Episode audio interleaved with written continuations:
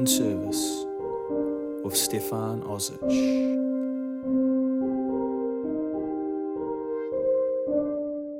Hello, everybody. Welcome back to the Living in Service podcast. It is a absolute honor to be bringing to you another conversation, another exploration into the minds of very intentional individuals. This episode is featuring none other than Sam Harvey, one who he himself admits is reducing his life down into a very intentional focus and that being ultra running. Sam Harvey, he is a endurance athlete who has traversed into the realms where essentially only three other people have gone to in the world. He just recently set the world record in a run in Australia in the backyard style format, which basically consists of running a 6.7 kilometer loop every hour on the hour. And he did this for at least well, over four days, covering 677 kilometers. We go into and delve into the gritty details of this ridiculous feat. We talk about the eating, the rest periods, pain management, injury prevention, and places essentially he had to go mentally to keep himself in that fight. If that wasn't enough, he ended up running another 40 plus laps only 10 days prior in another Auckland, New Zealand backyard style based down in Christchurch. This man is on a tear, and we had the privilege of learning the type of focus and commitment one must have for seeking out such tasks. In the conversation, there is a moment where I sort of choke up. Uh, you'll soon find out when watching um, this and listening to it. Um, but yeah, it was very out of the blue, and uh, I'm not going to apologize, but just to preface that, yeah, there is that moment, and you know these things do happen, and it's definitely the last thing I expected. Um, I also definitely, definitely don't want to gloss over the fact that this is the first video uh, recording of the podcast, and I'd like to give a big shout out to Pointon Studios um, for making this happen, and the mastermind behind the camera, old Benji uh, for the camera work, the production, and editing of this episode. This is going to be the new approach and new method moving forward of this podcast, and how I'll be aiming to bring it to you guys to get a more visual experience of these conversations. So strap up and enjoy the convo. And one last thing, I'd like to give a quick shout out to So Well. It's my coaching services platform where I'm working with you to achieve your lifestyle and training goals whether you wish to take better ownership of your eating, or you have a marathon goal, or you simply want to understand deeper nutrition or understand deeper why movement is important in your life. That is where you'll be and where we will be exploring. And if you want to find out more and you want to see what it is I have to offer, check out my Instagram so well uh, and get in touch. Um, and also, just another quick pinch of your time. If you have the time, I would really, really appreciate it if you guys would like, comment, review, and share this episode, especially in the video format. I think more eyes are going to see this now because people love visuals in this digital age. So feel free. I would appreciate it, and it would be one of the best ways to support the movement and how important these conversations truly are. So, anyway, that's enough from me. I really hope you enjoy this conversation and you take a lot from it. Thank you to you, Sam. You are a legend, and I look forward to watching and seeing what's in store next. Anyway, much love to you all. Keep well. Speak soon. We're away. Cool. Wow, Sam Harvey. Thank you for being here, man. Sure, brother. Appreciating you for taking the time. And I must, I can't um, kind of shoe from the fact that we're having it videoed. So, welcome to the first ever video episode of Living in Service. Thanks to Benji at Pointon Studios. But I felt I couldn't really not mention that because you're probably going to be viewing this visually. And to those listening, just know that there's going to be a visual component now moving forward. So, just to start that off, it's pretty damn exciting. Um, but to you, Sam, I firstly just want to say congratulations on what you achieved. Um, two times over. One being basically beating a world record, along with assisting Phil Gore on his world record, and what less than ten days later, winning a backyard ultra, coming first.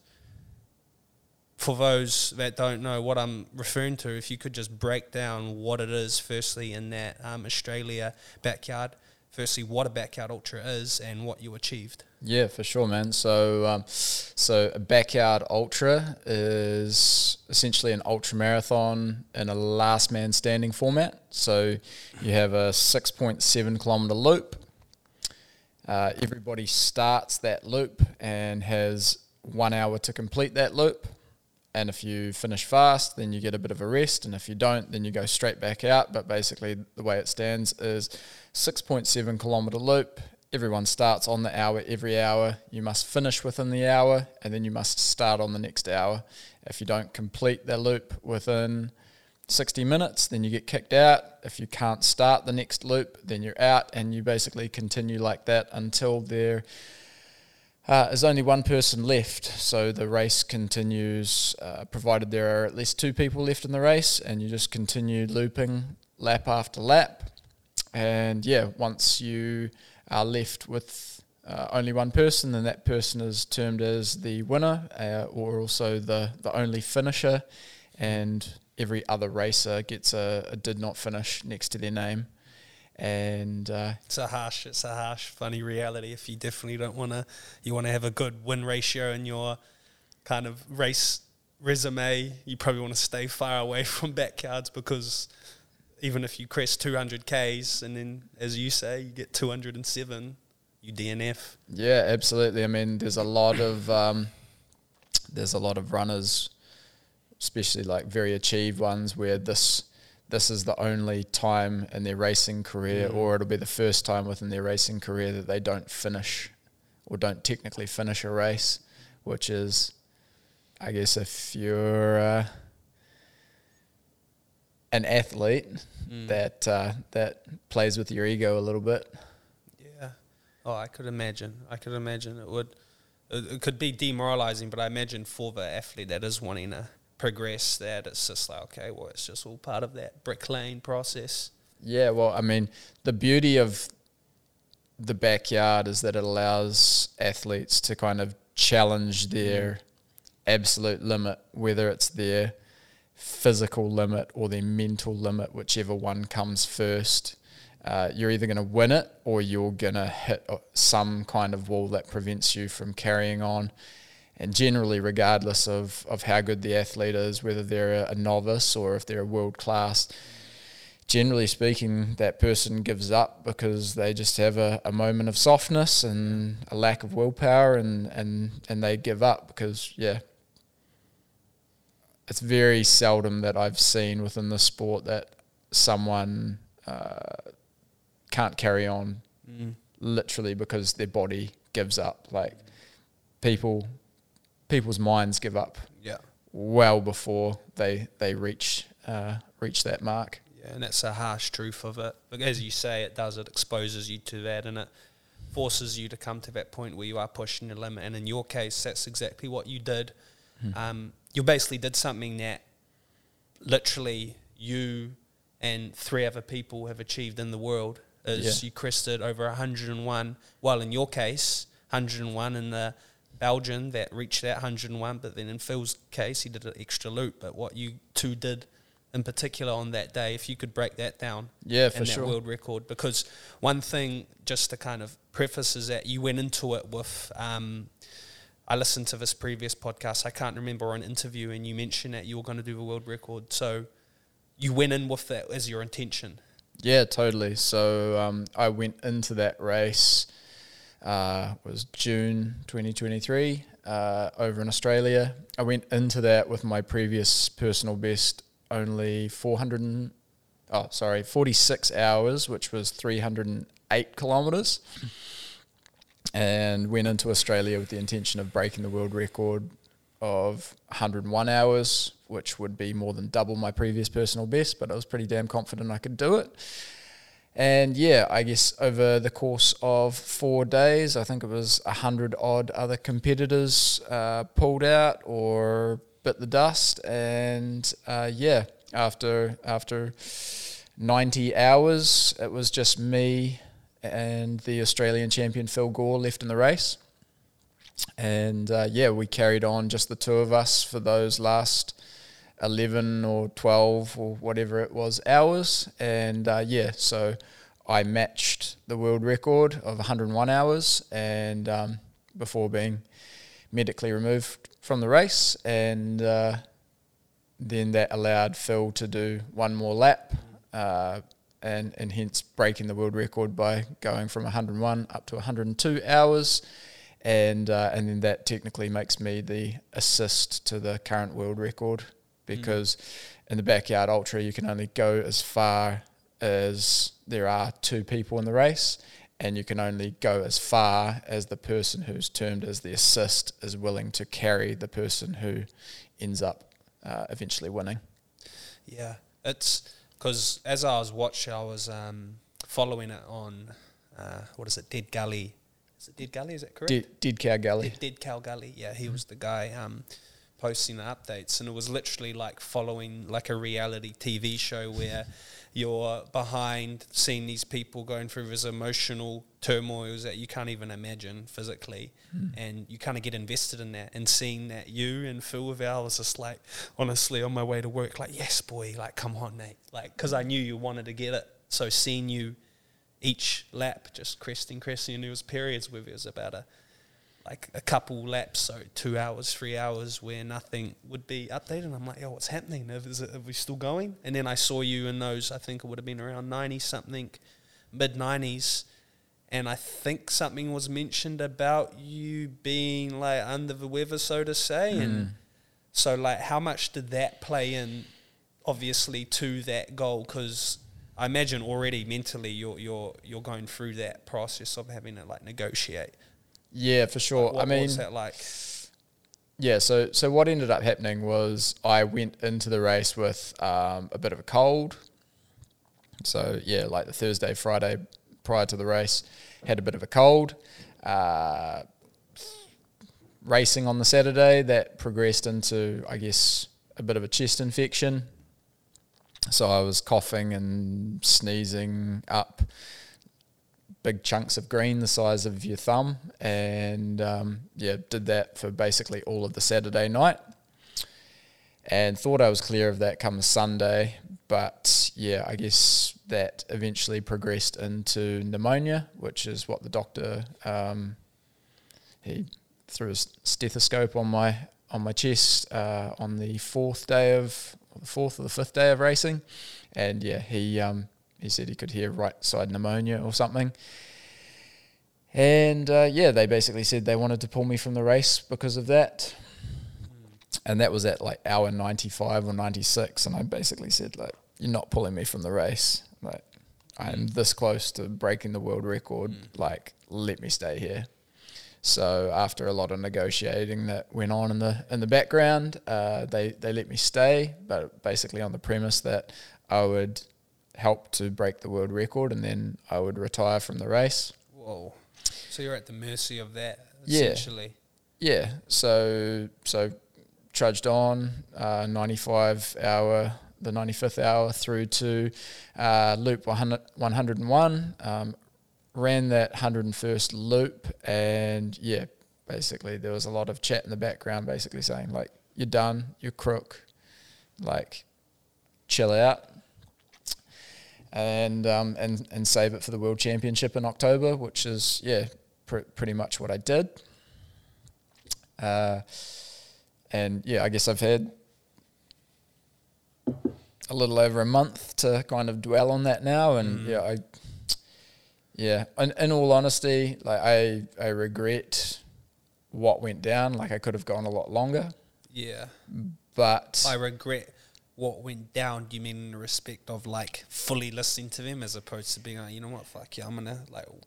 Well, yeah, listening to them, but I take ownership over it because essentially I was the one who presented himself in a mm. manner that was suggesting that I should be pulled from the Mm. race. If I had have just kind of manned up and kind of put on a brave face and not Mm. kind of shown weakness, then there's no Yeah. reason that anyone would have wanted to pull me from the race. So yeah, that that's on me.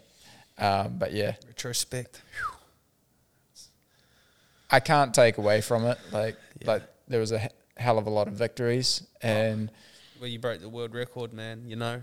exactly, Like- exactly. I didn't come out on top, but the way I see it, like I'm actually number one in the world at the Yeah. sport. Like Yeah. I, I I made a couple of little mistakes, but I'm not going to make those mistakes again. Yeah. and I went from a 46 hour or a 308 kilometer PB to a 101 hour 677 kilometer PB and now I've had a chance to kind of swim in the deep end of the pool like I've had my practice and it's like cool ramp that up and repeat so yeah I think people need to really like really ruminate on that fact that this man here ran 677 kilometers. Like think about that.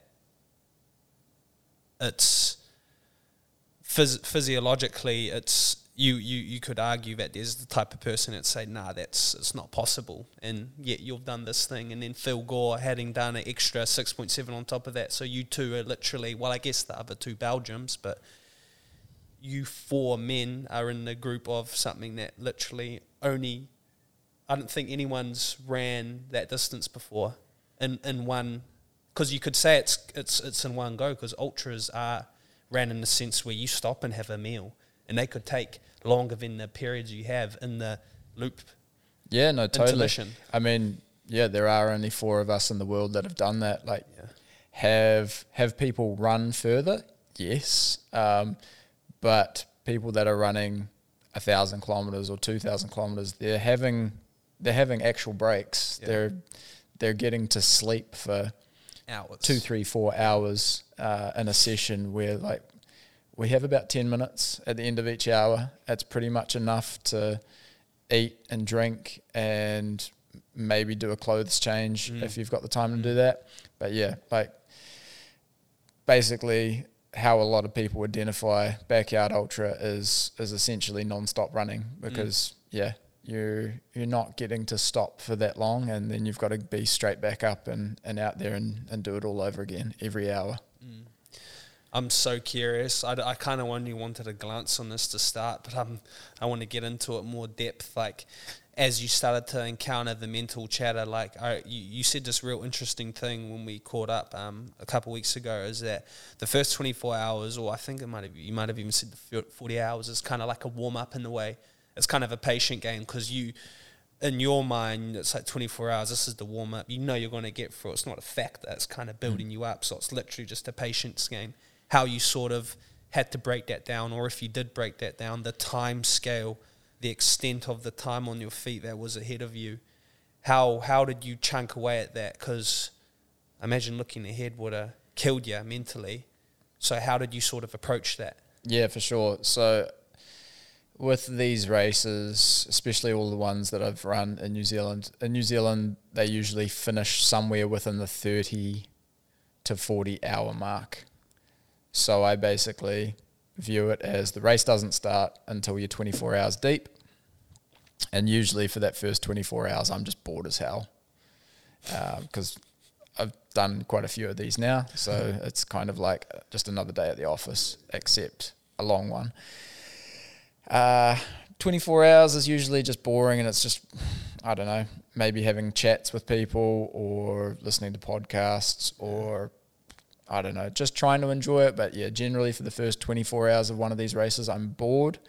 Uh, for the world record, it was actually for the first 48 hours, I was bored as hell. And like, I was finding myself like trying to find little, uh, little get out of jail cards. Like, I don't want to be here. This is boring. The bulk of the work is still ahead of me. Uh, why don't we go to the beach? If I pull out now, I could go to the beach. There's a nice beach in Noosa, like two hours away. We could do that. Um, and yeah, I found myself with these little, just tiny little voices, and you just try and block them out for a bit. When you're that early in the race, like the first day or two, it's it's just a matter of kind of breaking it down and, and just attacking attacking what's in front of you in the absolute moment it's in front of you. So not letting the bigger picture kind of yeah overwhelm you.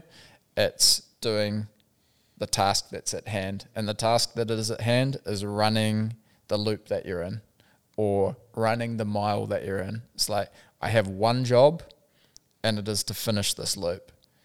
And then when I get into race base, I have one job. It is to feed myself, rehydrate myself, change clothes. Cool, that's done. Right, my job is to get out there on this next loop. And you just continue to do the job that it's that's at hand and do it as perfectly as you can and and then you just repeat. Patience. Yeah. And then it all adds up into this mammoth thing that you look at in retrospect rather than at the time that you're doing it. Yeah, it's phenomenal. It's um, so so when it comes to the nutrition component, like you, as you say, you have to rinse, repeat, go, go. You check into your home base. You have that little intermission window.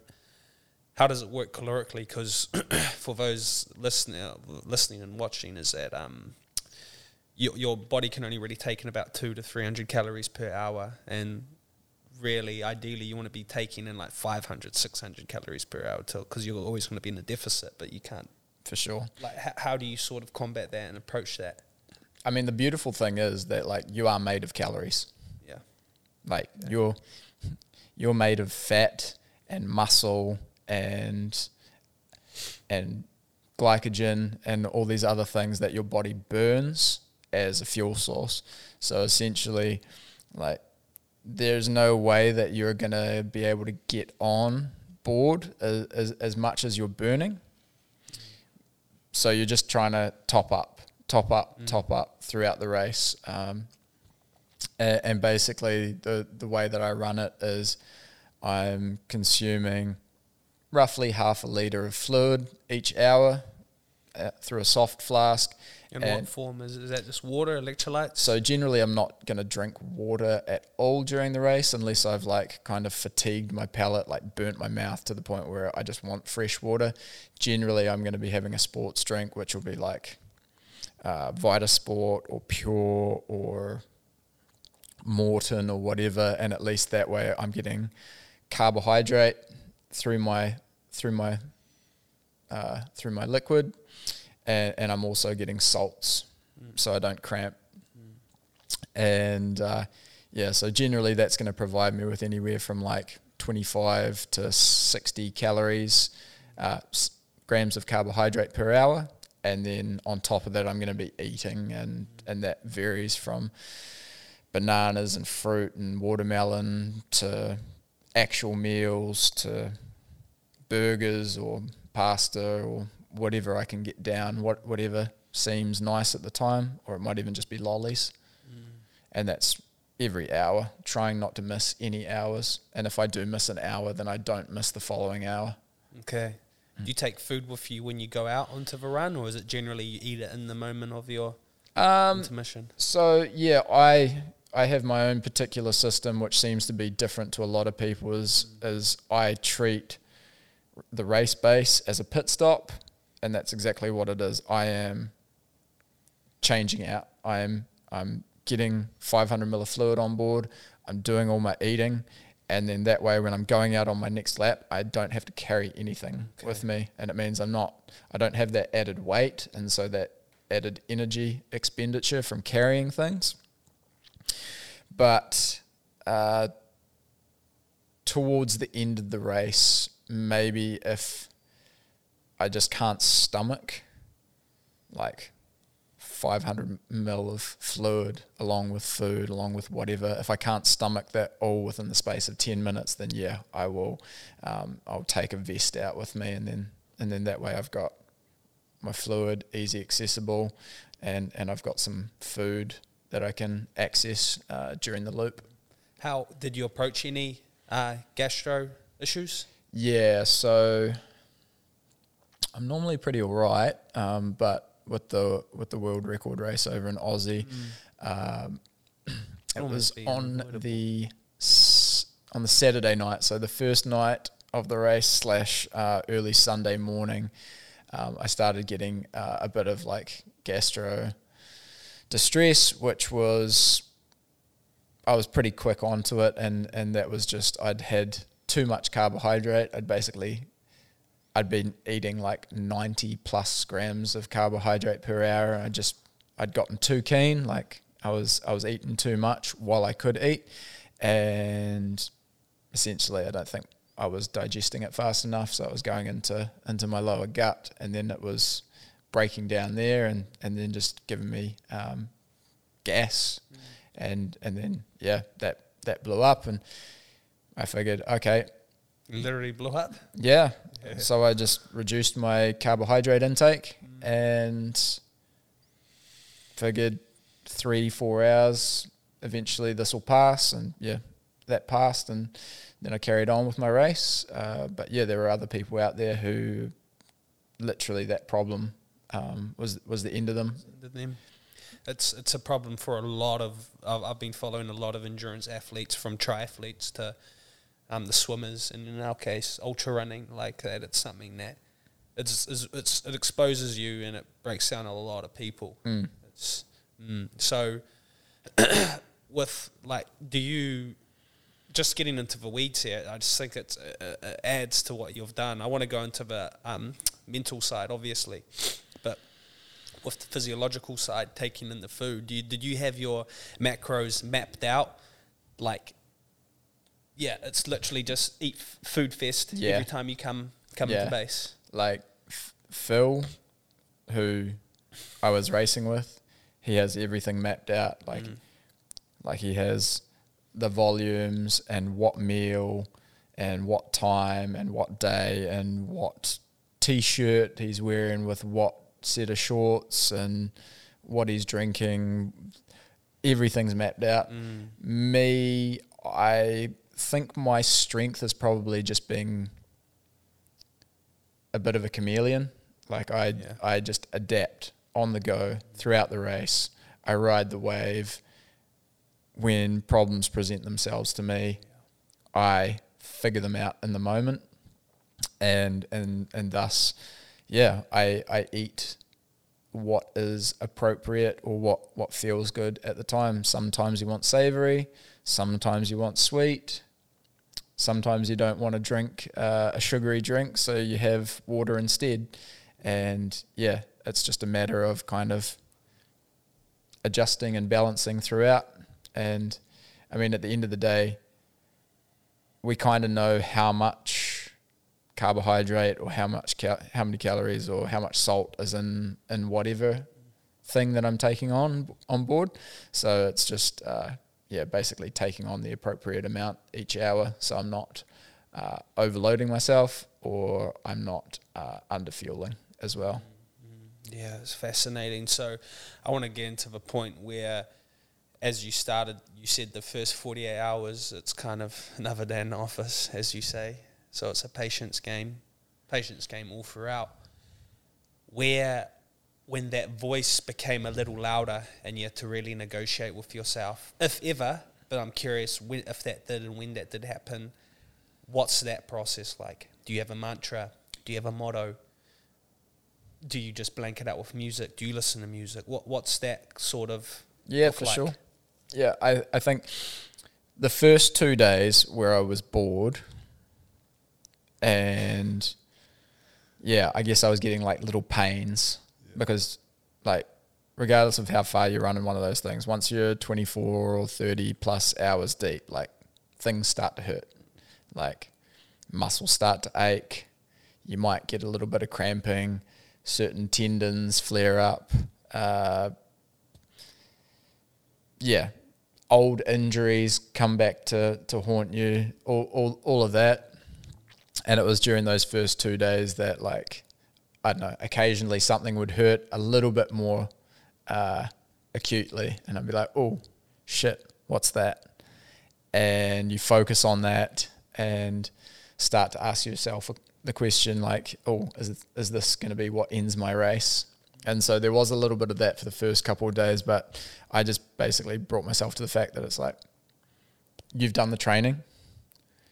There's not many people in the world that have done the level of training that you've done specifically for what you are doing right now. It's like your body is in like the best condition it could possibly be for this race. So the only thing that's going to let you down at this point is your mind.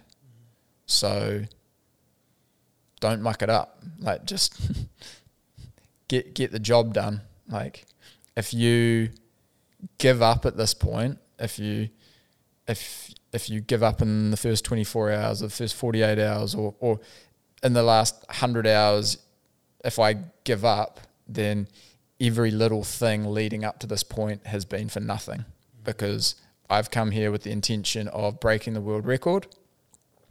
They've put us here on a course that's pretty damn flat, pretty pretty runnable. They've brought a whole heap of good athletes to one spot in order to break the world record, to, to give a good le- level of competition so we can perform as high as we possibly can. Don't don't let your softness be the thing that uh, betrays everything everything else very very matter of fact. So that that's a big big way you approach it. It's, it's very matter, matter of fact, blunt to yourself, honest. Sounds very honest. Yeah, and I mean.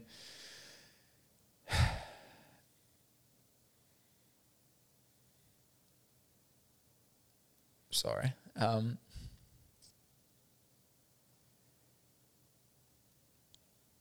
yeah. Honesty is, I, I guess, mm pretty key and being accountable in the moment.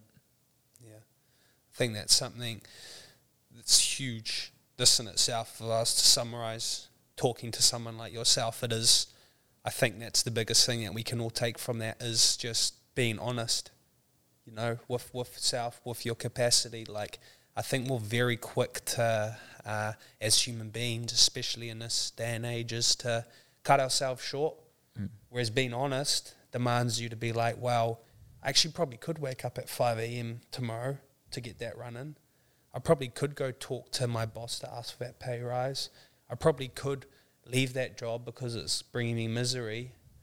Oh, in order to do that, it demands me taking more responsibility, and then boom, boom, boom, you start to open this Pandora's box of potential and capacity. And mm. what you're saying, I feel that's just a real thing that's echoing is that honest inventory, self talk, and it sounds positive somewhat. What happens when it's negative? How do you approach it in that in the, in the context of this race in particular? Um, I didn't. I didn't have any negative self talk in this race in particular. Mm. So the 101 hours was actually. I mean, whilst it was very hard, it was very much within my wheelhouse. It wasn't until I went to the race a week later in Christchurch and did the 43 hours where I won, where I experienced a lot of negative self talk. Like that, that 43 hour race in a lot of ways was harder than the 101 hour race. Mm. Uh, because effectively, like I was going into it and the wheels were already wobbling off. Like I I was going in there very much compromised. And by the second day of racing in Christchurch, I was stuffed. Like, I got a little bit too keen in the first 24 hours. I got a bit cocky. I was running too fast. And then come the 24 hour mark, I was like, oh, I'm stuffed. Like, I am, I'm out of gas. And I thought, hmm, you silly bastard. You've gotten too keen and and you've gone all out and you haven't kind of left anything in the reserves and yeah you've you've kind of you've robbed yourself of probably a, a pretty easy victory and I was like shit but I could still uh, I could still finish loops. I could still start loops and I could still finish loops. And I figured, you know what? You're not going to finish this race. You're not going to win this race. But what I'm going to do is I'm going to keep you out here and torture you all day so you learn the lesson of not getting too cocky in a race again. And so that's basically what I did for, for all of the second day uh, in Christchurch was I just hated on myself. I just beat the shit out of myself intentionally, and and then all of a sudden there was a lot of negative self talk. It was you cocky, arrogant bastard. You deserve to lose this race, and just I was running slash walking around the forest just screaming at myself. Interesting. So it's like a negative self talk that's not demanding you to be like, oh, quit, you fucking quit, but like, yo, I'm you're you're you're a you're a what, what the word you use? You're a foolish. You're foolish and cocky for coming into this so quick. So I'm gonna give you more suffering. It's it's different. I wasn't. I would have expected that because I think the normal person would be like the self talk, negative self talk would be, oh, quit, quit, quit, get out of this. What are you doing here? It sounds like you're one. You are still willing and committed to go through that suffer fest, mm. but it was like a almost like an objective higher self person saying that you can still do this, but I'm gonna psychologically make you suffer more by not letting you stop. Almost, it's interesting. Does that Absolutely. makes, yeah, that's kind of what I'm getting. Yeah, like I I was basically of the mindset of I've stuffed this up. I'm not going to win this race and I'm not going to do this crazy crazy back to back break the world record and then a week later win this race which I was like, "Oh, that would have been awesome." Like people people people would have t- taken notice of that, but you had to go and fuck it up mm. because you because you got too keen and too cocky, and it's like, you know what, you don't deserve to have that victory, so I'm just going to punish you anyway, and that's what it was, and it was punish, punish, punish, punish. Like that Sunday sucked. It was like the most miserable running slash walking I've ever done. I was yeah, I wasn't enjoying life, and and all the negative self talk wasn't like me trying to coax myself into winning. It was just like, you know what, you need to learn a lesson, and I'm going to make sure you learn, learn the lesson because I'm just going to whip you all day until eventually your body gives up and then you can't run anymore. And it was just, I guess, a byproduct of that that I ended up winning that race because, yeah, by the time I'd hated on myself and, and made myself loop and just punished myself all day, it came into the afternoon. It was like, oh, there's only five of us left. And you know what? Like, we're pretty close to the evening, and people don't like running through the night. People don't like running through the second night, especially after they've run through one night already. I was like, you know what? Let's let's just win this. Mm. And so that that's when my mindset changed. It's interesting because people would hear this and be like, "Why not just quit? What, what are you doing to us?" So, what is that in you? What's that in you? Because I, I think I kind of get it because having done them, but I imagine people would just be saying like, "Well, what are you doing? You know, where does that come from, or how do you how do you even?" I think there's probably two two two sections to the answer on that, and and and one for me is I believe if you can start a loop, then you can finish a loop, and if you finish that loop, then you can start the next loop, and you basically keep going. There should be no point in time where you pull out of the race through decision alone, through your through your mind being too weak. Because yeah these things are painful. They suck but that's what ultra marathons are. They're, they're not there to to be all easy and comfortable. Like they are there to push you to your physical and mental limits. And yeah if you if you give up through decision then yeah that's that's weakness. That's that's yeah. I i want to go until I physically cannot like if if my body gives up on me and I collapse out on course and I can't complete a loop, then perfect. I have pushed myself to my absolute limit, and I've achieved I've achieved that that wall. If you if you pull out of the race prior to that, then you haven't achieved achieved that. Like you haven't gone as far as you physically could, and and that's essentially what I'm what I'm seeking. Yeah. How did this begin? Like, were you was this capacity in you as a young man, young boy? Did this come over time? Did you always have this sort of capacity? How did how did this begin for you? Yeah, good question. Um, I've actually been thinking about that quite a lot recently, and I think it comes down to, I think I have what I call the fuck you gene. Mm. It's like I, I'm I'm here to prove you wrong. I've been proving people wrong my whole life. Um, I mean, shit, like I wasn't. I, I shouldn't have been alive technically. Like like I was like I don't know ten seconds away from being stillborn and like from birth, I've just been giving a big middle finger to anyone who who would doubt me. Like, um, what happened there? Uh, shit doctor, too oh, big wow. to be pulled out. I don't know.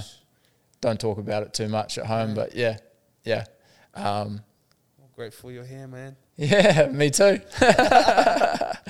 um, but yeah, and then like since then, just I don't know, bullied all through primary school, bullied all through high school, and then like even since I've been in like the professional workplace, I've had like professional targeting because I guess I'm a high achiever, mm. and New Zealand has tall poppy syndrome, or tall, po- tall, tall poppy culture, and when you stick your head too high, you get your head cut off.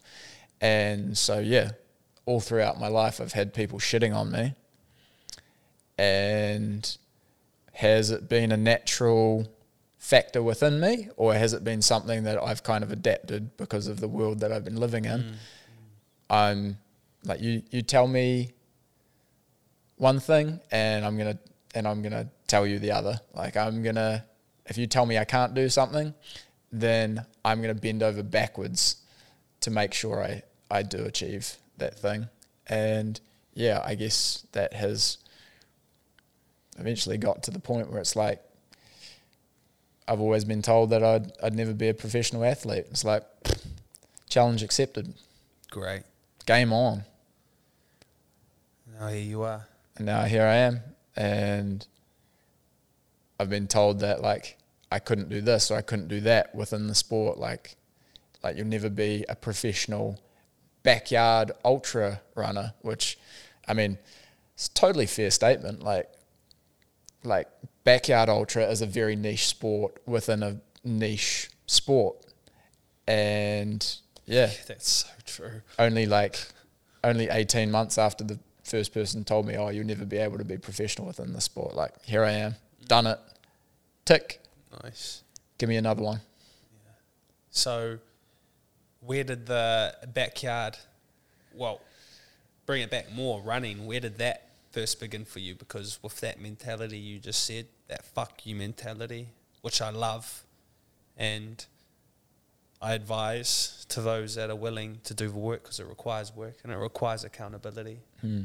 Uh, where did that begin? The running process. Yeah, for sure. So I mean, like, I feel like running is more or less a part of everyone's life. Like, if you've got two legs and two feet and you're not totally crippled, like you can run.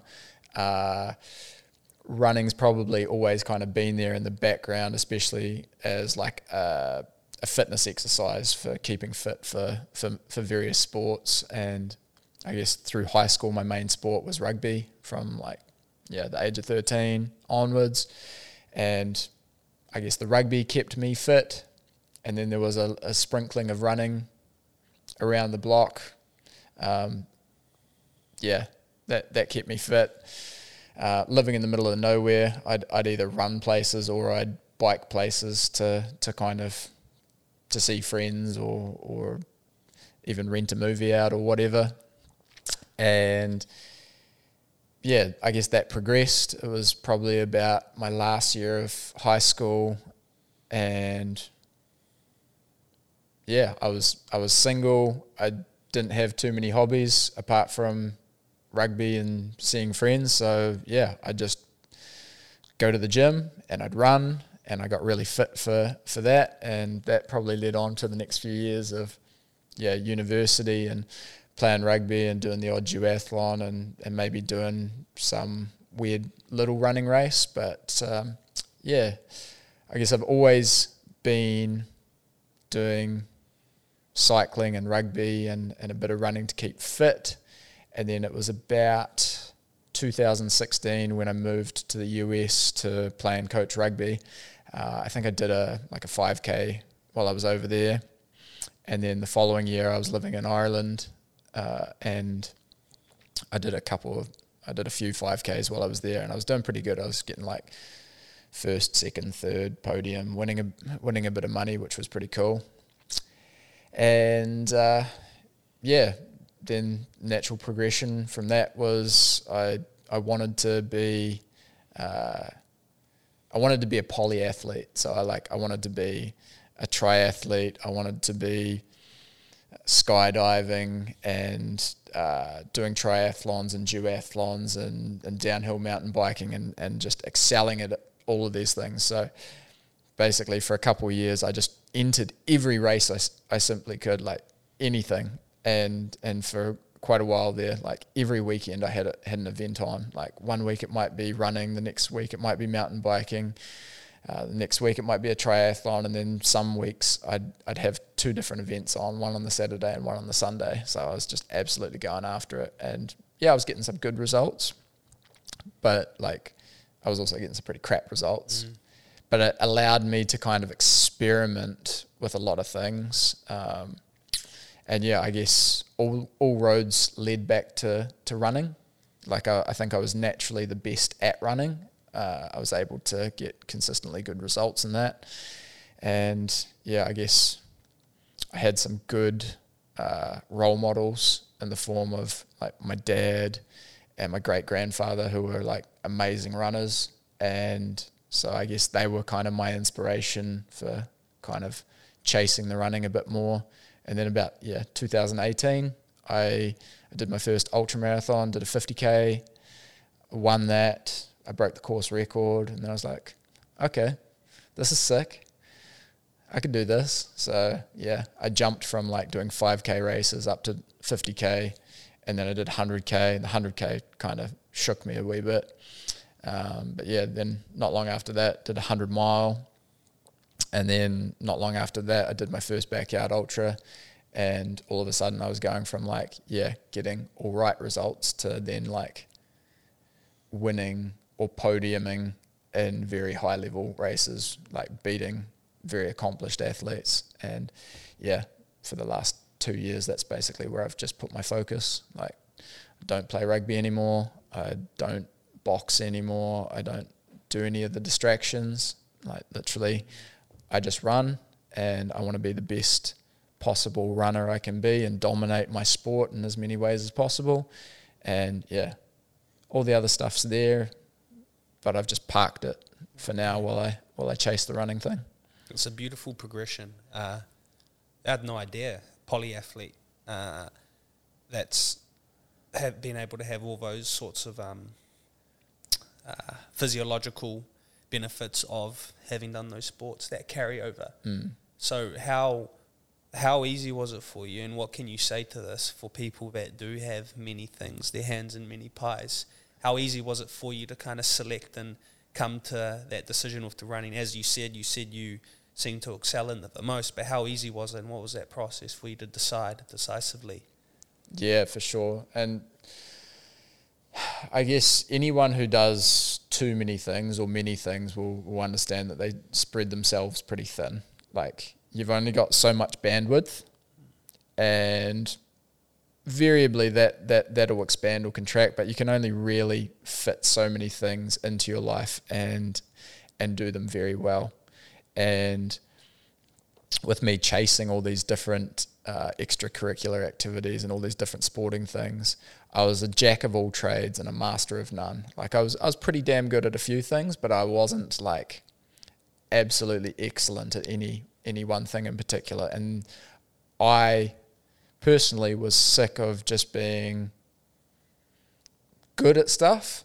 I wanted to be great, and in order for me to be great at something, I needed to focus my time uh, more wisely. And the way I saw it was rugby and boxing were two of my main main sports. I was fighting and I was playing some pretty pretty good level rugby.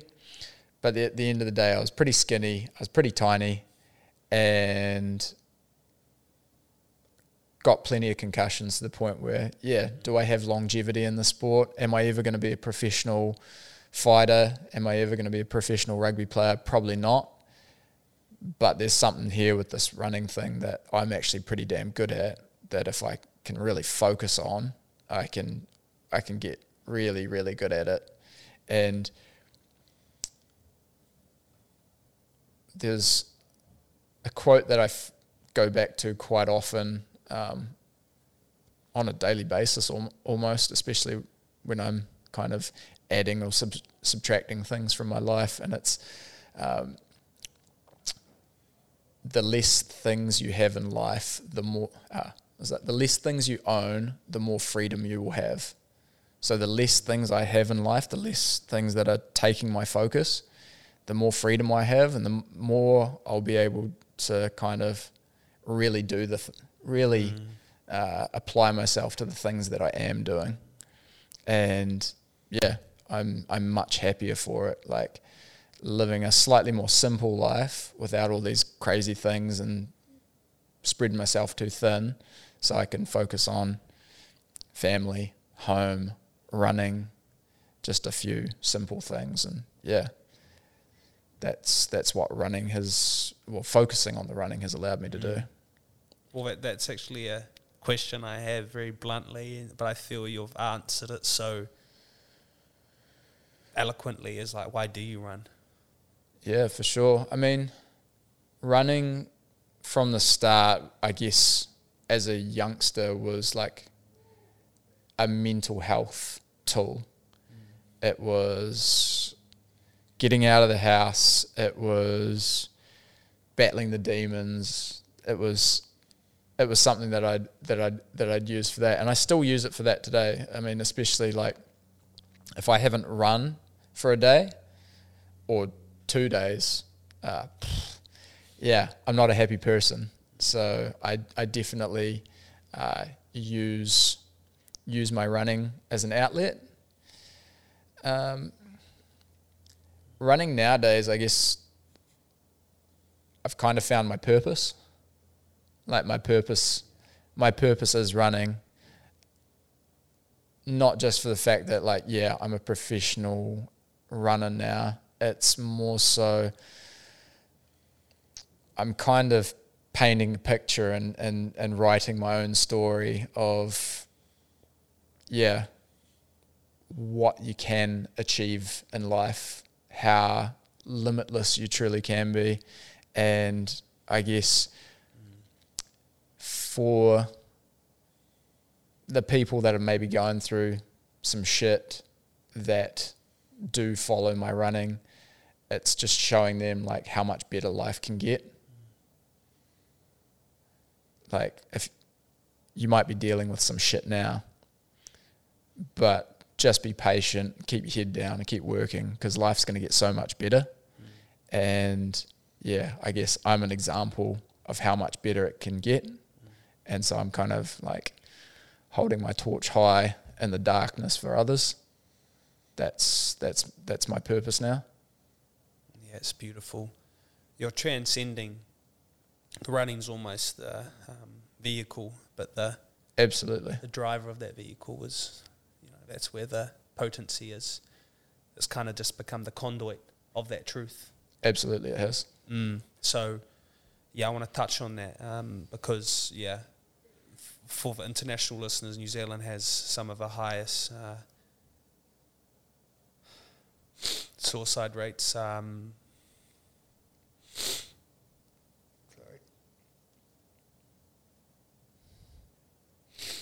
uh, in the world, and um, yeah, uh, sorry, man. Just You're good, bro.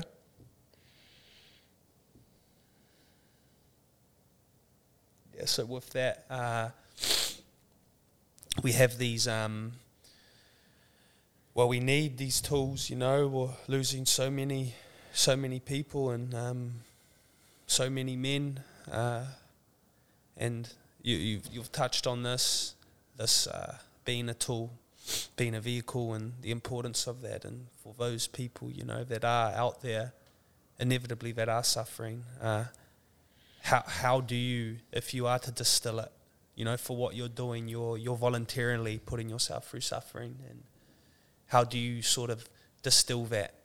It's a hard thing to, to, to ask, but I think having people sometimes need frameworks, you know, and there might be that one person right now that's watching and listening to this that is in that space. They think there's no meaning, that they're hopeless, and you know, for what you're going through, not to put so much weight on it, but in a way, as you just said it, it's it's bigger than the running now. For sure. How how how would you express that? the way I look at it, uh, getting through suffering, getting through these races, I bring myself back to this one simple com- concept, and that's everything is finite. Like nothing lasts forever. Pain doesn't last forever. Discomfort doesn't last forever. Happiness doesn't last forever. This shitty thing that you're going through, whether it's emotional grief or whether it's a 700 kilometer run in the desert,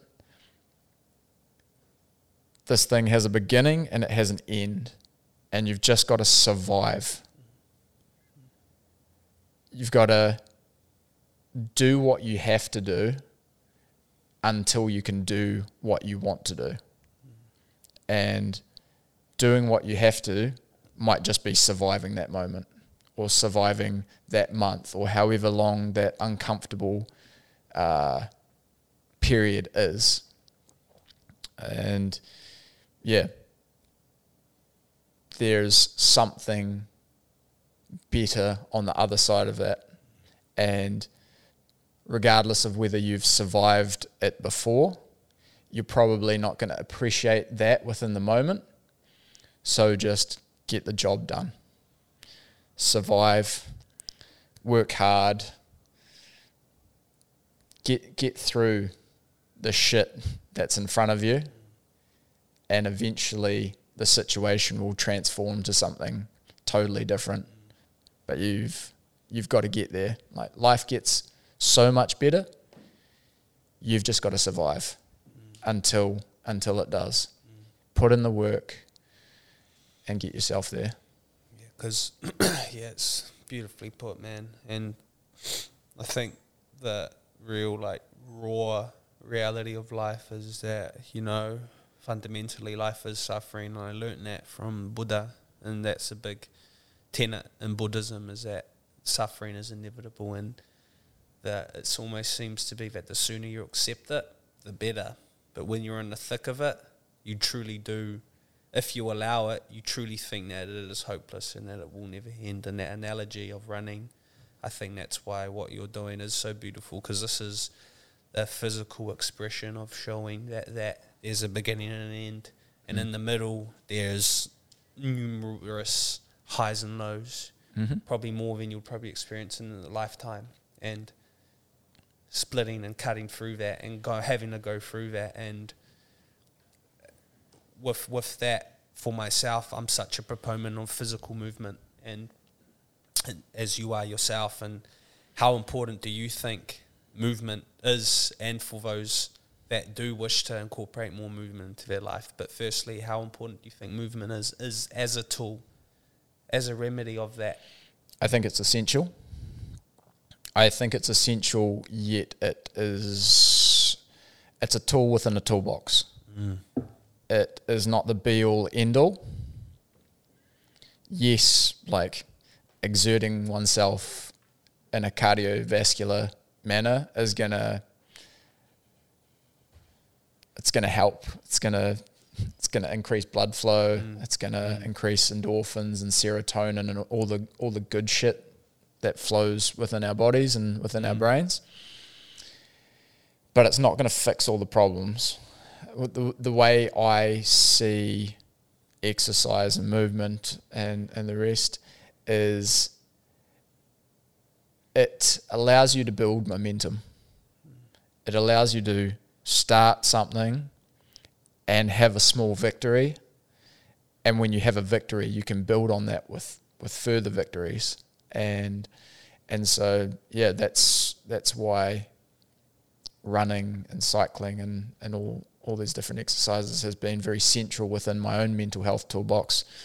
It's because yeah, regardless of how shit I'm feeling, I can go out and make myself feel good, at least in the moment. I can get that victory and then I can build on that. It might be going for a bike ride or going for a run and then get home, feel grounded, feel good about myself. And it's like, you know what? I can I can tackle that that next job or I can start ticking things off my checklist that when when you look at all the things that you've got to check off, maybe it is overwhelming. And so you've you've built that little bit of, bit of momentum that's going to then allow you to start uh, doing the other uh, maybe harder jobs that you've been um, that you've been avoiding. So, discipline Yeah, it's huge. absolutely. So, with with your toolbox, um, how how how would this have changed for you, or developed, or has it even stayed the same? But how do you sort of approach that, and what you can utilize that mental toolbox for you to address? What for sure. are? So, two key parts that I can think of off the top of my head right now, and that's uh, ownership. I am responsible for everything that happens to me, regardless of who is doing what in the world. I am responsible for my experience within the world, for what's happening to me and what I'm doing in response to what is happening to me. I mean, even even being in a shitty job with a shitty boss who treats you terribly and and you're suffering month after month, year after year. It's like, yeah, that boss sucks and what they're doing might be criminal, but at the same time, you're the one who's staying in that job. You are responsible for staying there and, and letting letting these things happen to you. So accepting uh, responsibility, taking ownership of, of what's um, hap- happening to you in life. Um, another big thing is understanding what there is in the world that essentially can I can I change this? Is this within my control to change? If if it is in my control, then I'm going to change it. I'm going to fix it. And if it's out of my control, if I can't change that thing, don't worry about it. You worrying about something isn't going to fix the problem. It's only going to kind of poison you. If you can fix it, fix it. If you can't fix it, don't worry about it. I love that. Real good answer. I think the reason that resonates for me is it's very much the framework in which I'm I view the world, and I think it's very practical. Um, it's quite stoic, and there's also a degree of pragmatic as well, because again, it shines and echoes to the self talk you had in that um, world record of that very matter of fact, like self talk, that direct inventory kind of taking, self analysis, and how much responsibility plays a role. I think this is something that is often overlooked in this day and age is that people aren't willing very willing to take responsibility, you know, and the change thing as well. If you can't change it, well, then accept it, Mm. or or just let it go. So, use the chameleon analogy. I thought that was really well put. That when you're in those races, I've, I've kind of answered this, but this is in, in sort of a, a different, direct way. That more so for the person specific to those sorts of events, you could translate this out into real life in the sense that it could be used in the context of that boss situation where you've got a shitty boss and you've got to quit. But when you in the in the um, context of a race where you have to, you really do have to dig deep into that, into that, lack of a better word, dungeon, that mental dungeon. How that's, or if that has changed also for you in that process, and how you could translate it to the person viewing, listening. Sorry, I, I have to get you to to re- rephrase, Rephrase. that. Rephrase that as a question. So essentially, again, uh, it's a mental tool. How you would utilize that in a race where you're in that real dungeon. You mentioned the self talk, but like, I have to think that there's there's a process that you have to go through mentally. Maybe there's not, but people are facing this every day. So what what what's a tool that you could translate to someone? You said you said the ownership piece, um, but in this in the context of a race, but in the context of a very uncomfortable situation, people are very averse from discomfort now as well. So I think that's a big part of it. Yeah, for sure. Is that is that clearer? Yeah, kind of. Hope, hopefully, I hopefully I answer it uh, appropriately. I, I guess in that uncomfortable situation when I want to quit or I, I want to find an easy way out, I basically like I take ownership of it and basically come back to the concept of if you give up now, every single little step, every little action leading up to this point will have counted for nothing. Like getting to this this point where you're at now, whether it's a race or or whatever, like it has been a, a massive road leading up to that point and everything has culminated in you being there in that in that moment to achieve whatever it is you've you've set out to achieve. If you give up, if you flake, if you if you don't get the job done, then literally every every event that you've put yourself uh, that you've put yourself into, whether it's training or preparation or planning or all the all the work that you've put in, if you don't if you don't check the box in the moment and, and give it all give it all you've got and, and really achieve it, then then what has everything else been for leading up to that moment? Nothing. Yeah, that's great. The thing, it's so hard to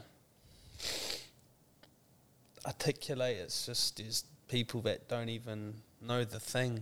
Hey, they don't even know that that thing is. They don't even they don't even know the thing in which they have the steps for that thing to get to the point where they're up against that fine line, that tightrope, and they, they haven't even been even got to that point. So it's mm. it's so that's the difficult. I think the biggest difficult thing in this life in this era. But essentially, what you said, I think, is is perfect because it's really coming back to that self talk and responsibility piece. That you know you gotta, you've really just gotta. Sometimes there's that voice, and you've really just gotta look at everything you did to get to that point, and know that it was worth it, and that you've got the capacity, and you've almost just got to turn that voice off. Mm-hmm. I mean, like you've survived everything up to now, if you give up now, then what was the point in surviving all the hardships that you've endured up to that point? Like you have the capacities to survive this too. It's not going to be comfortable, but you are transcending. And transcending isn't supposed to be comfortable. Like, you are not the same human being as you were at point A as you will be at point Z. And the process in between the two points is not comfortable, but it is worthy.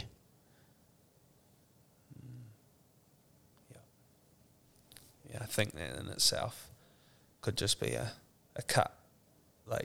People just really need a really need to just echo on that. And it's I think it's the thing that people don't want to hear because you've literally just got to accept that it's gonna be so fucking difficult and this kind of leads me on to my next question and what we touched on with um, the high suicide rates of New Zealand in particular. I'm aware that you are affiliated with I Am Hope.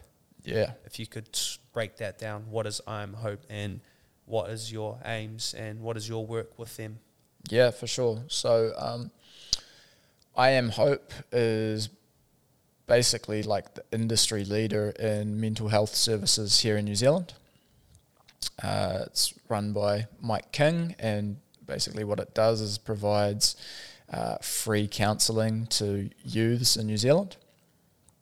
And yeah, I've been uh, I've been an ambassador for them for for the last couple of months. Uh, teamed up with them leading into the world record race and said I wanted to raise a bit of coin for them, and they said awesome. And yeah, I set a target of ten thousand dollars in four weeks, and I thought that was kind of pushing it. And yeah, I guess I got a hell of a lot of support um, through the world record race, and and then afterwards, and yeah, I hit my ten grand, and then I hit twenty grand, and yeah, uh, I'll continue to raise for them, and I guess spread awareness within within the mental health sector, and yeah, I mean, I'm I'm raising money for them so they can put it to good use and, and pay for pay for counselling for, for for young ones in New Zealand, so they have people to talk to to kind of uh, I guess help help fix some of the problems or at least be a, be a voice when when they need to be heard. And yeah, and then I I guess I'm I'm shining my light through running in, in the mental health space because essentially what I did was as a young person who was maybe going through some shit times and in another life might have seen a doctor or a counselor and been put on antidepressants or whatever. Instead, I didn't do any of that and I just ran and I just toughened up and dug myself out of the darkness. And I guess I'm lucky that I had, I don't know, good parents and good raising and my fuck you gene and Fuck yeah. basically wasn't wasn't willing to give up. And so yeah, I dug myself out of the darkness, but yeah, there's a hell of a lot of people that don't have the capacity or the tools to to do what I've done. And so yeah, I'm I'm I'm essentially helping those people and and trying to spread the word of how to uh, how how to pick yourself up if if no one's no one else is able to help. Yeah, that fuck you, Gene. Um, I think, like, I've got this inkling that kind of goes back to the responsibility piece. I think people, I think, I think there's a people a fair fair fair amount of people that do have that, but again, it demands that inventory. It demands that responsibility. It demands that looking in the mirror, because again, a lot of people can probably wake up in, in the in the scheme of being a better person. They want to lose weight. Well, you just gotta stop eating that cake, you know, and look at it in a real minute form. But when you put it out into macro, in a sense of mental health, that I think people forget how fucking badass, how hard, how strong they can be. Absolutely. and I think in modern society, like we are beaten into shape. We are beaten to the point where like you fit into a square box. And me taking ownership over my own life and just saying, you know what, I don't I don't fit into a square box. Like I have no interest in that. And so I've said I'm I'm doing this and get out of my way if if you think you can stop me. I think there's a lot of people that have been kind of forced into a into a box for so long that they've forgotten how kick-ass they are. They they haven't got the momentum, they haven't got the wins to kind of extrapolate from and and, and be their own champion. Mm, nicely put. What What would you say to your young self?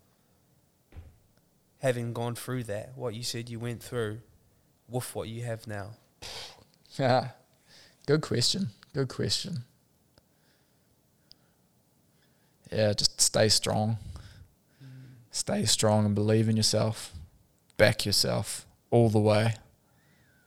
Fuck anyone who doubts you. I like that. It's there's this part of me that I just know people would probably watch this and be like, "Oh, that's so." Uh, but uh, sometimes it's as simple as just really reducing it down to the mineral fucking soil of being. It's as simple as just being like, "I just fucking want this." You just gotta want it. Mm-hmm. You spoke about this in the sauna session of the willingness to change, and I think that's a huge thing with this whole, Mm. even in the mental health space of people going through. Because the reason I must, I must say, I'll, I'll, I'll, I'll confess here, because people are going to listen to this, but unfortunately, I lost my beautiful brother to suicide, and the thing that was so hard, so so so so hard, as he forgot. That's what we're saying here. He forgot how strong he was. Mm. And the thing that was so difficult about it was it was his willingness. So he forgot how strong and of a beautiful man he was, first of all, because that was the first fact he was. But he, because of that belief system, he there was no willingness to to change essentially, and that forgetfulness of I'm actually a badass motherfucker. I can do, I can do this Mm-hmm. and you say this to your young self, which I think's a real great answer and very true, and I get it. But there's people that just it's like they just won't. It's not enough for them. It's not suffice. It's the million dollar question, right? Because we've got such a problem of it, and, and globally, but particularly in New Zealand in our own backyard. Yeah, well, I think the problem in New Zealand is like we're just so isolated and we don't know how to talk, so we don't know how to reach out. So we we we shoulder the load Mm. on our own, and and that becomes overwhelming. I mean, yes, New Zealand has a bit of a problem as far as like having having the services available. Like, do we, do we have enough mental health workers in New Zealand? No, um, but at the same time, do we have uh, a systemic societal problem as far as uh, owning owning owning the burden and, and, and not sharing? Yeah, that's that's pretty pretty terrible within New Zealand. So yeah, I guess yeah, having having the strength to reach out is a is a massive one, and Yeah. and talk, or find if you don't have someone that you can talk to, it's finding the the person that you can talk to. I mean, like, yeah, you might have a, a circle of twelve people, and, and and none of them you can talk to, but expand the circle, change the circle. Then, if if if there's no one, if there's no one that you can talk to, if there's no one that can help you repair, and you don't have the capacity to do silly shit like me and, and fix fix most of it yourself, then yeah, find the person that can share the load with you. I think people as well they they they expect that that once you know you got to talk and you begin to talk that it's kind of smooth as well. Mm. I think that's a huge misconception. Yeah, and and the problem is like a lot of people think that like they are a burden by Yeah. sharing their load when you ask fucking anybody and they're going to say, I'd much rather you call me up at one in the morning for a chat than I find out you've done something terrible and I never hear from you again. Like, Yeah. like people are always willing to share the load with you. You aren't a burden, and and and a lot of us need to realize that. Like, we really do. mm, We really do. So, with that said, I'm very curious with this um, being an ambassador for I Am Hope. So, is this something for every race moving forward? You get together some sort of uh, fundraise page, and is that is that the process? Each event moving forward, or how, how does that expand for you? I yeah, I th- I think it's a it's going to be a long term relationship. Yeah, great. And yeah, I mean, am I am I raising money for them? Yes. Uh, but more so, I think, am I an advocate for mental health through sport? Yeah, that's that's kind of the big thing. Yeah, uh, kind of spreading the word and changing the conversation and helping to improve our societal and systemic uh, Mm. Insufficiencies mm. that we have here in New Zealand mm. and probably further abroad. Mm. Yeah. So, in terms of now the, the the question you probably get often, um, how is this going to progress for you now? You've got the world champs coming up, so talk about that a bit. What's what's the aim? I guess we can. Everyone watching and listening can probably guess what your aim will be, but Yeah, bro. what's that Uh, like now? So I've got no training. Uh, no, lots of training, lots of training. Um, no racing between now and October. I've got my my world championship race in October, and I've basically just got my head down training for that because I've been like, I think it's like six or seven months. I've been racing uh, ultra marathons basically back to back. So I'm just having like a bit of a rest now. And uh, yeah, October world championship uh, break the world record again and do some hectic, hectic running. Like I'd say, we'll probably provide provided everyone's there and conditions are right and everyone wants to throw down who who wants to throw down. I'd say we'll break a thousand kilometers, which will be wild. So that'll be like 130 something hours or more, which will be crazy. And uh, yeah, then fly back to New Zealand a week after that. I've got a small backyard ultra uh, down in Arrowtown that I think I'm going to. I've just been selected for the New Zealand 24 hour team for the World 24 hour champs in Taiwan in December. And yeah, I I'm not sure if I really want to go to that because like road ultra is just another beast. It's on the road. Yeah, it's like a two kilometer loop, and you've got f- ah, 24 hours to just run as far as you can. Like no loops, just you just like no stopping. You just you just run for 24 hours and see how far you can run. And I have really hurt myself in that format of racing before. Like the worst injuries that I've ever done in, in running have been. it just the uniformity? It's just completely like you're more prone. Which people that don't understand running, they would think, "What? You'll probably get more injured on trail." But nah, nah. Nah, I mean like road ultra, 24 hours. You're using the same muscle groups. It's the same range of motion. It's the same everything. Like I've torn my hip flexor. I've like split the cartilage on the head of the femur. Like I've done all sorts of nasty injuries in that type of racing. So yeah, I got the world championship for that if I accept the invitation and um, and then yeah, like moving into next year, Tarawera hundred mile, uh, the Barkley, and a whole heap of other silliness that's just gonna kind of take on a life of its own. Yeah, great. Yeah, awesome. I'll provide all the links. i I presume Sam Harvey on Instagram. Yeah, so uh, Sam Harvey Cloudlander on Instagram, and then um, and then for my direct website, it's uh, samharveyultra.com. Yeah, cool, cool. And also, I've got another a couple questions regarding. Um, I forgot to ask, and I think it's real, like overlooked, is the sleep.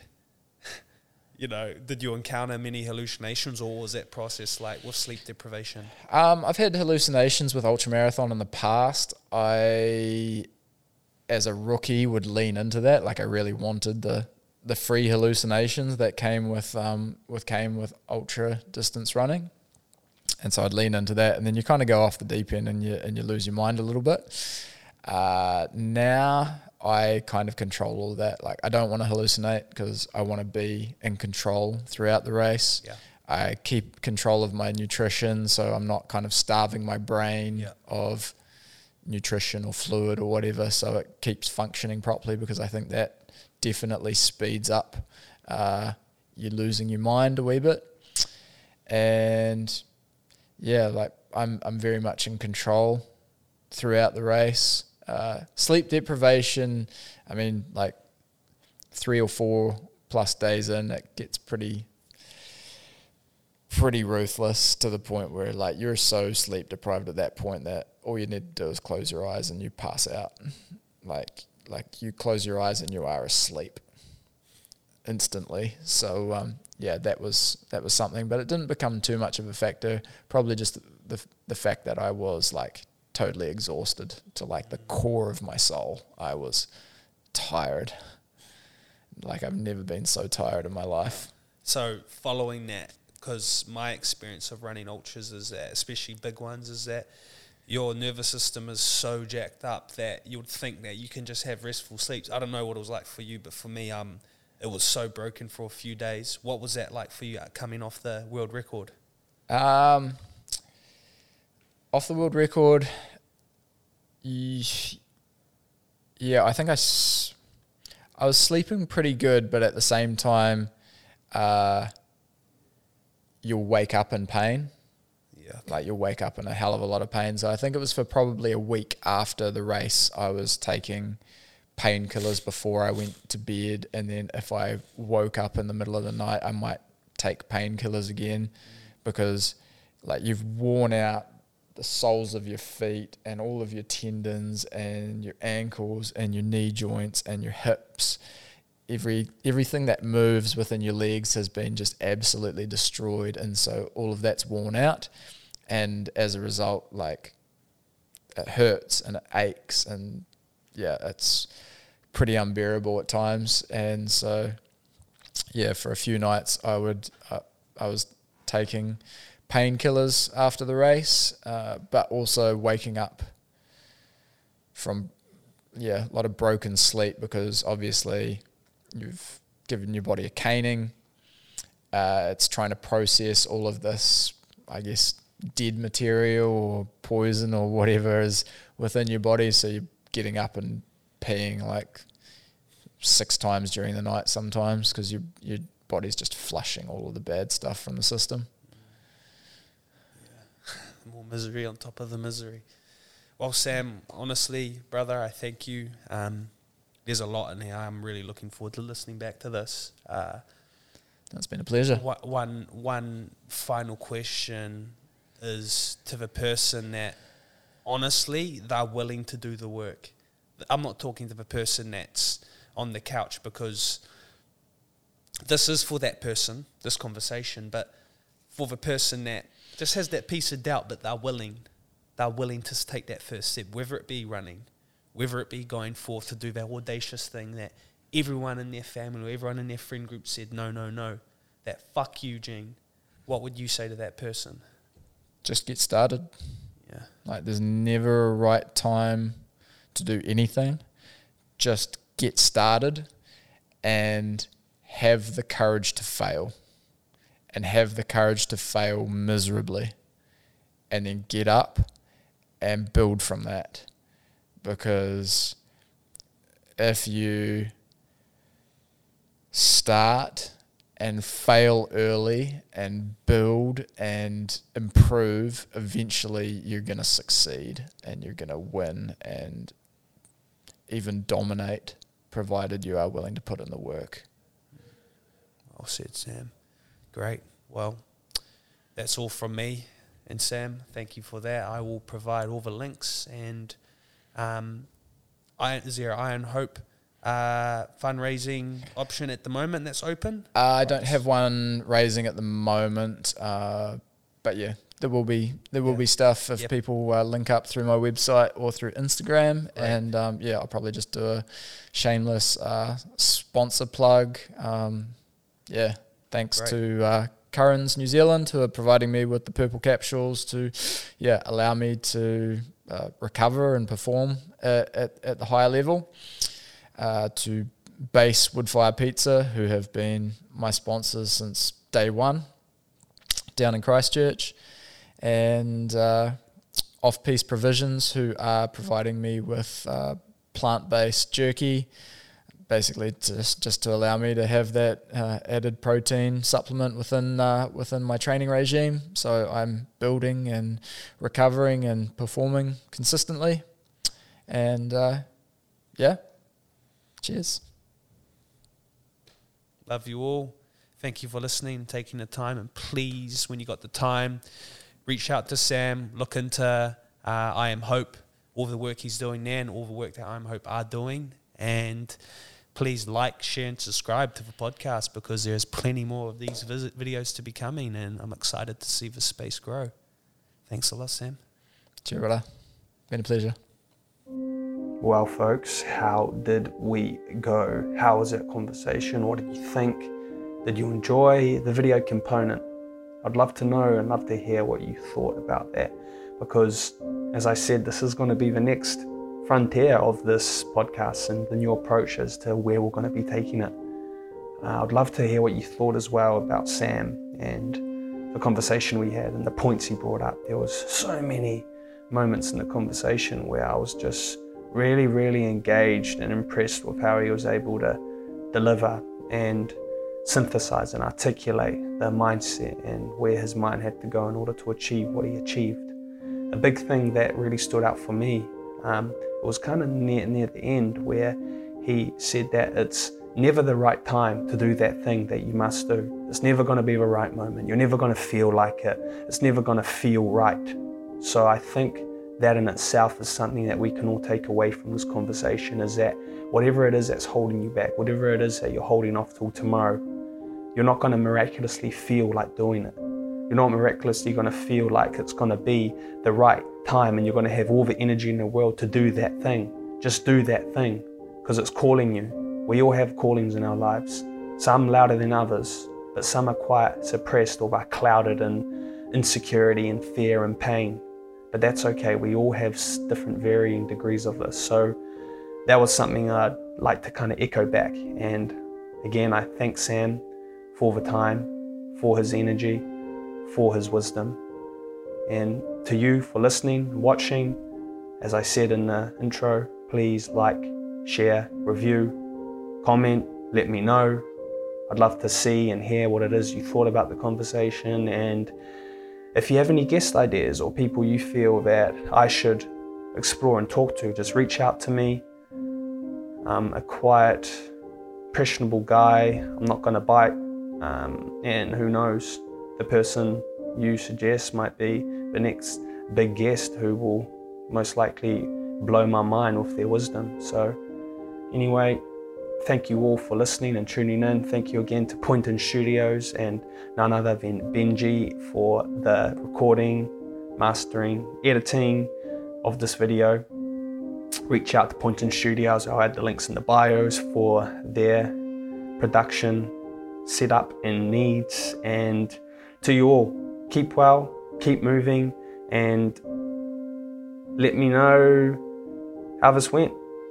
I thought it was an amazing convo, and there's plenty, plenty, plenty more to come. Much love to you all. Keep well and speak soon.